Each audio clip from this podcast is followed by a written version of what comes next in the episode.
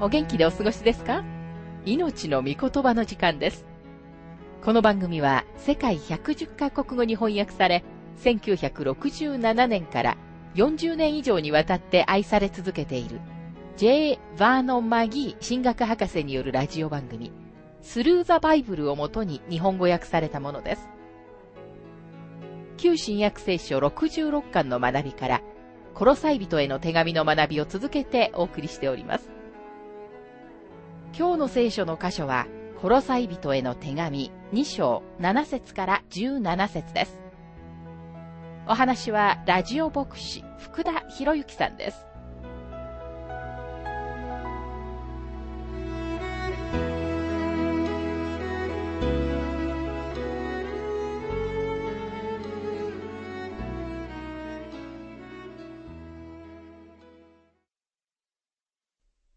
コロサイ人への手紙2章の学びをしていますが、2章の7節キリストの中に根ざし、また立てられ、また教えられた通り信仰を固くし、溢れるばかり感謝しなさい。根ざすとは、木のように根を張ることを意味します。そして木は生き物です。そして私たちは家のように建てられるべきです。家は生き物ではありませんが、大きくて堅固な土台を必要とします。パウロはエペソビテの手紙の中で、土台はイエス・キリストだと述べています。キリストを受け入れた私たちは、キリストにあって歩むべきです。キリストにあって歩むには、何をしたらよいのでしょうかそれは根を張り、木のように命を主からいただき、主のうちに立てられ、主に信頼を置くことです。パウロはここで教えられた通り信仰を固くしと付け加えているのはそのためです。さて、パウロは哲学の危険について話します。8節あの虚しい騙し事の哲学によって誰の虜にもならぬよう注意しなさい。それは人の言い伝えによるもの、この世の幼稚な教えによるものであって、キリストによるものではありません。ここには、注意しなさいと書かれていますが、パウロは警戒しなさい、止まってみて聞きなさいと警告しているのです。そして私たちは、虚しい騙し事の哲学によって誰の虜にもならぬよう注意すべきです。もしプラトンに始まって多くの教会恐怖を含む哲学の歴史をたどり、そしてもっと最近の時代に来るなら、カント、ジョン・ロック、そしてバルトマンを含む人たちのうちの誰一人として、神様の御言葉の霊感に関して高い見解を持っていないことがわかります。彼らは人生の問題の答えを探してはいますが、答えは哲学の中にはありません。本当の哲学者は真理を追求するものではありますが、真理は人間の知恵の中には見つかりません。キリストこそが答えです。キリストが哲学に対する答えなんです。パウルは次のように書いています。第一コリント人への手紙一章の30節しかしあなた方は神によってキリストイエスのうちにあるのです。キリストは私たちにとって神の知恵となり、ここにはキリストは私たちにとって神の知恵となりと書かれています。キリストこそが神の知恵なのです。騙し事の哲学は目に見えない人が暗い部屋で本当はそこにいない黒猫を探しているようなものです。哲学による真理の追求には望みはありません。パウロはコロサイ人たちにこのことに注意してほしいと願います。それは人の言い伝えによるものですと、パウロは断言します。主イエスがご自分の時代の宗教的な指導者たちを罪に定められたことを思い出されるかもしれません。なぜなら彼らは神様の御言葉よりも人の言い伝えを教えていたからです。このプログラムが神様の御言葉全体を伝えようとしている理由の一つはこのことです。どこか特定の箇所の独特の解釈を取り出して、木馬のようにそれを乗り回すのはいとも簡単なことです。私は予言を信じていますが、神様の御言葉の中には予言だけではなく、もっと多くのものがあります。クリスチャン生活について長々と話す説教者もいます。それも確かに聖書の中に書かれてはいますが、それだけではなく、もっと多くのことが書かれているのです。だからこそ私たちが全体的な神様の御言葉を学ぶことが重要だと思うのですと、マギー博士は強調しています。騙し事の哲学は、この世の幼稚な教えによるものであって、キリストによるものではありません。幼稚な教えというギリシャ語は、ストイケイオンという言葉で、基本的なものという意味があります。ある人たちは自分たちのクリスチャンとしての生き方を、この予的な体制の上に立てようとします。しかし私たちの基礎は、哲学やこの予的な体制ではありません。私たちの基礎はキリストです。今、パウロはキリストのことを語ります。コロサイ人への手紙2章の9節キリストのうちにこそ、神の満ち満ちたご性質が形をとって宿っています。主のうちにすべての神の満ち満ちたご性質が宿っているのです。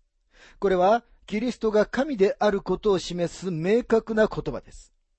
ここに書かれている以上に強く述べることはできません。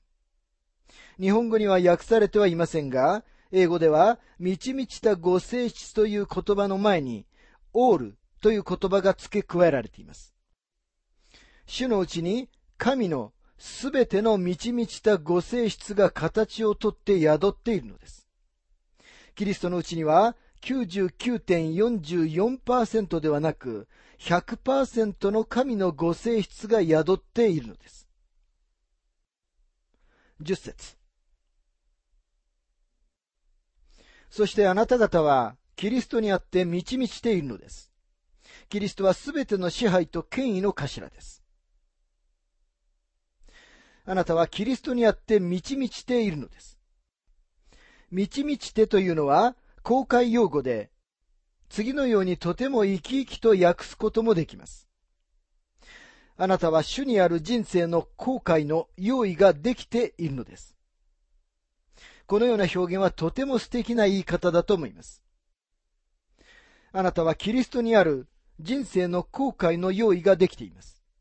そして人生の後悔に必要なものは何でも主のうちに見つけることができます。だからこそ私たちはキリストこそが答えであるというのです。あなたの質問は何でしょうか？今日のあなたの必要は何でしょうか？人間の哲学に夢中にさせられているでしょうか？キリストに助けを求めてください。それともあなたは今、まことしやかな議論に夢中にさせられているでしょうか？それとも人間の体制や人の言い伝えに夢中にさせられているでしょうか？ぜひキリストに答えを、助けを、救いを、そして真理を求めてください。11節キリストにあって、あなた方は人の手によらない割礼を受けました。肉の体を脱ぎ捨て、キリストの割礼を受けたのです。パウロは外面的なものは捨ててしまいなさいと言っています。真の割礼は霊的な神聖です。パウロはこのことをガラテア人に次のように説明しています。ガラテア人への手紙6章の15節割礼を受けているか受けていないかは大事なことではありません。大事なのは新しい創造です。あなたがキリストのもとに行って、主を自分の救い主として信じたとき、あなたは新しい被造物になったのです。そしてあなたは、その時から主のうちに憩い、主と一つにされているのです。コロサイ人への手紙2章の12節あなた方はバプテスマによってキリストと共に葬られ、また、キリストを死者の中から蘇らせた神の力を信じる信仰によって、キリストと共に蘇らされたのです。リンド・ハースト教は、大英帝国の大法官で、法律上の鋭利な洞察力を持っていた人でした。彼は次のように言いました。私は証拠がどういうものであるかかなりよく知っている。そして確かに、主の蘇りの証拠は、まだ一度も崩されたことはない。キリストの死と蘇りは、歴史上の事実です。キリストが死なれた時、あなたも主と共に死にました。主があなたの身代わりになられたのです。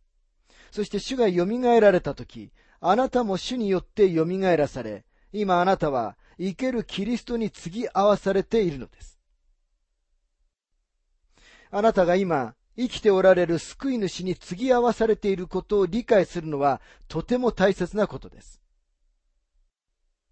どんな外側の儀式もあなたをキリストに連れて行くことはありません。問題はあなたが霊的に申請しているかどうか、本当にキリストを救い主として知っているかどうかということです。もしあなたが確かに主を知っているなら、あなたは主と一つです。キリストと同化することは、肉の体を脱ぎ捨て、キリストの割礼を受けたということ。つまり、霊の割礼を受けたということです。あなたが主イエスを信じたとき、精霊はバプテスマを授けて、あなたをキリストの体に入れてくださいます。このバプテスマによって、あなたはキリストと一つにされ、同時にキリストと共に蘇らされたのです。そして生けるキリストに継ぎ合わされたのです。またここには、キリストを死者の中から蘇らせた神の力を信じる信仰によってと書かれていますが、救いは神様の蘇りの道からによって達成されます。あなたが神様のために生きることができるようにしてくださるのは、何かの哲学でもトリックや何かのシステムでもありません。13節あなた方は罪によって、また肉の割礼がなくて死んだものであったのに、神はそのようなあなた方をキリストと共に生かしてくださいました。それは私たちのすべての罪を許し、救いは古い性質の改善ではありません。全く新しい性質に預かることなのです。パウロは彼の時代にとても流行していた二つのギリシャ哲学の体制を取り扱わなければならなかったことを思い出してください。この二つは全く逆でしたが、同じところから出てきました。一つの哲学は、禁欲主義、ストア派であり、もう一つは、快楽主義、エピクロス派でした。ストア派は、人間は気高く生きるべきであり、死は重大ではないと教えました。この思想は、欲望を抑制し、変わりゆく状況に無関心になることでした。実際に彼らは幸運にも精神を高揚させず、逆境にも落胆させられないと言っていたのです。彼らは人間は環境よりも価値あるものであり、魂は宇宙よりも偉大であると信じていました。ご覧の通り、禁欲主義は勇敢な哲学でした。でも問題は、どのようにしてその哲学を生きるかということだったのです。それはまるで、実際には及びもしないのに、自分は三条の水訓によって生きているという人たちのようです。また、エピクロス派は、すべてのものが不確かであると教えました。私たちは自分たちがどこから来たかを知らない。どこに行くのかも知らない。私たちが知っているのは、短い生涯の後、私たちはこの舞台から消え去るということだけだ。そして将来、病気になるかもしれないことを考慮すると、今の時の喜びを否定するのはくだらないことだ。食べて飲もうではないか。明日は死ぬのだから。興味深いことは、これら両方の体制とも肉、つまりあなたが持っている古い性質を取り扱おうとしていることです。古い性質は私たちの古い習慣、古い欲望、古い試練や誘惑を通して働きます。それをどのようにして沈めコントロールしたらよいのでしょうかクリスチャン生活を送るためのたくさんの本やセミナーなどがあるかもしれません。でもそのようなものがあなたに力強い信仰生活を約束するものではありません。大切なのは、ここでパウロが言っているように、あなたが生けるキリストに継ぎ合わされているかどうかということなのです。さて、もしあなたが主に継ぎ合わされているなら、あなたはそのように生きるはずです。あなたはどのくらい主に近い生活をしておられるでしょうか主と共に日々歩んでおられるでしょうか人生におけるすべての危機の時に心から主に信頼しておられるでしょうか？主があなたの人生の中心的な存在でしょうか？さて、パウロが法律遵守の間違いを指摘し始めると、私たちは再び答えは神様の御言葉に来ることだということに気づきます。そして神様の御言葉に来ることを通してイエス・キリストとの個人的な関係に入るのです。コロサイ人への手紙2章の14節いろいろな定めのために私たちに不利な、いや、私たちを責め立てている債務証書を無効にされたからです。神はこの証書を取り除け、十字架に釘付けにされました。私たちを責め立てている債務証書を無効にされたからですと書かれていますが、あなたの古い肉は罪に定められました。キリストが死なれたとき、主はあなたのために死なれました。主があなたのために代価を支払ってくださったのです。主イエスが死なれたとき、ピラトが肩書きを書いて十字架の上に掲げました。そこにはユダヤ人の王、ナザレ人イエスと書かれていました。主は反乱を指揮した罪によって公に処刑されました。もちろんそれは本当ではありませんでしたが、それが主に対する罪状でした。人々がそこに立って罪状書きを読むとき、彼らはご自分を王にした主はカイザルに不忠実であったのだと理解しました。彼らにとっては、それが主が十字架で死なれた理由でした。でも神様が十字架を見下ろされたとき、神様は世の罪を取り除く神の子羊が乗せられた祭壇をご覧になったのです。神様は人間が書いた罪状書きのはるかに高いところに別の罪状書きをご覧になりました。ですからパウロは次のように断言します。いろいろな定めのために私たちに不利ないや、私たちを責め立てている債務証書を無効にされたからです。神はこの証書を取り除け、十字架に釘付けにされました。神様は十字架に何を書かれたのでしょうかそこに定めを書かれたのです。神様は十回を書かれました。神様はあなたが守ることのできない立法、あなたが破った角で有罪である定めを書かれました。キリストが十字架で死なれたとき、主はこれらの定めを破られたから死なれたのではありません。主には罪がありませんでした。でもあなたがその定めを破ったから、あなたが罪人だから、そしてあなたが罪人だから主は十字架で死なれたのです。ローマ人への手紙3章の23節には、すべての人は罪を犯したので、神からの栄誉を受けることができずと書かれてある通りです。ですからもし神様があなたをお救いになり、死から蘇らせてくださって、生けるキリストに継ぎ合わせてくださったのなら、なぜもともと守ることのできなかった立法に戻っていかなければならないのでしょうか今日でさえ、あなたは自分の力で立法を守ることはできません。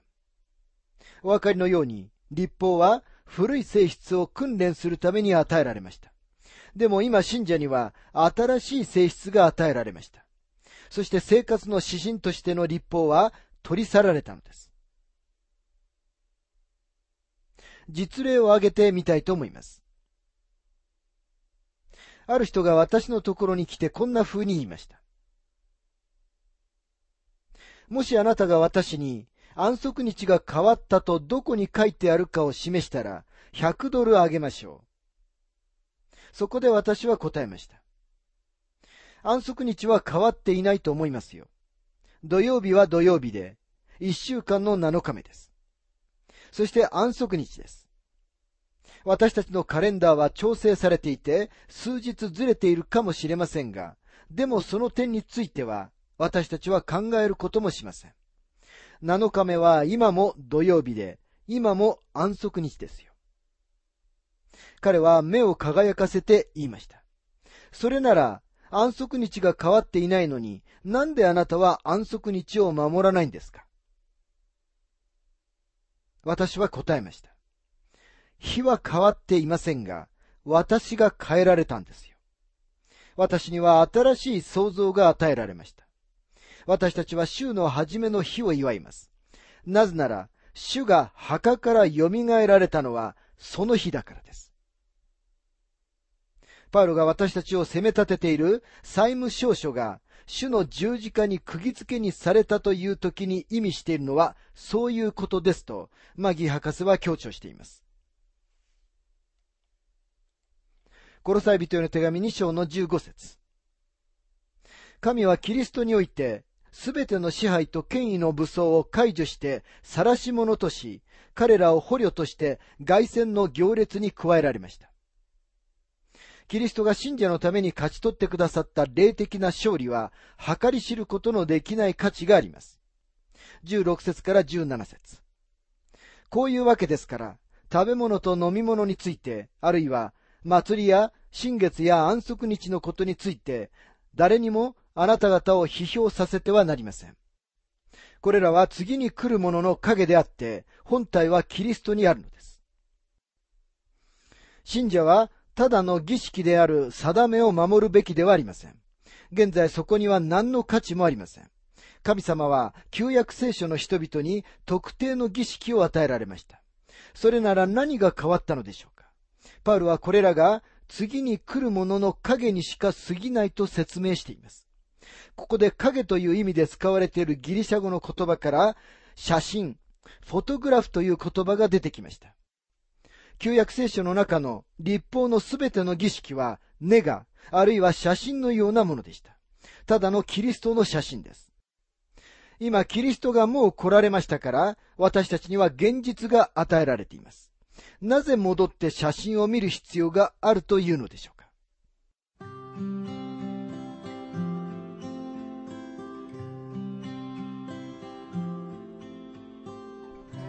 命の御言葉お楽しみいただけましたでしょうか？今回はキリストが儀式への答えであるというテーマで、コロサイ人への手紙2章7節から17節をお届けしました。お話はラジオ牧師福田博之さんでした。なお、番組ではあなたからのご意見、ご感想、また聖書に関するご質問をお待ちしております。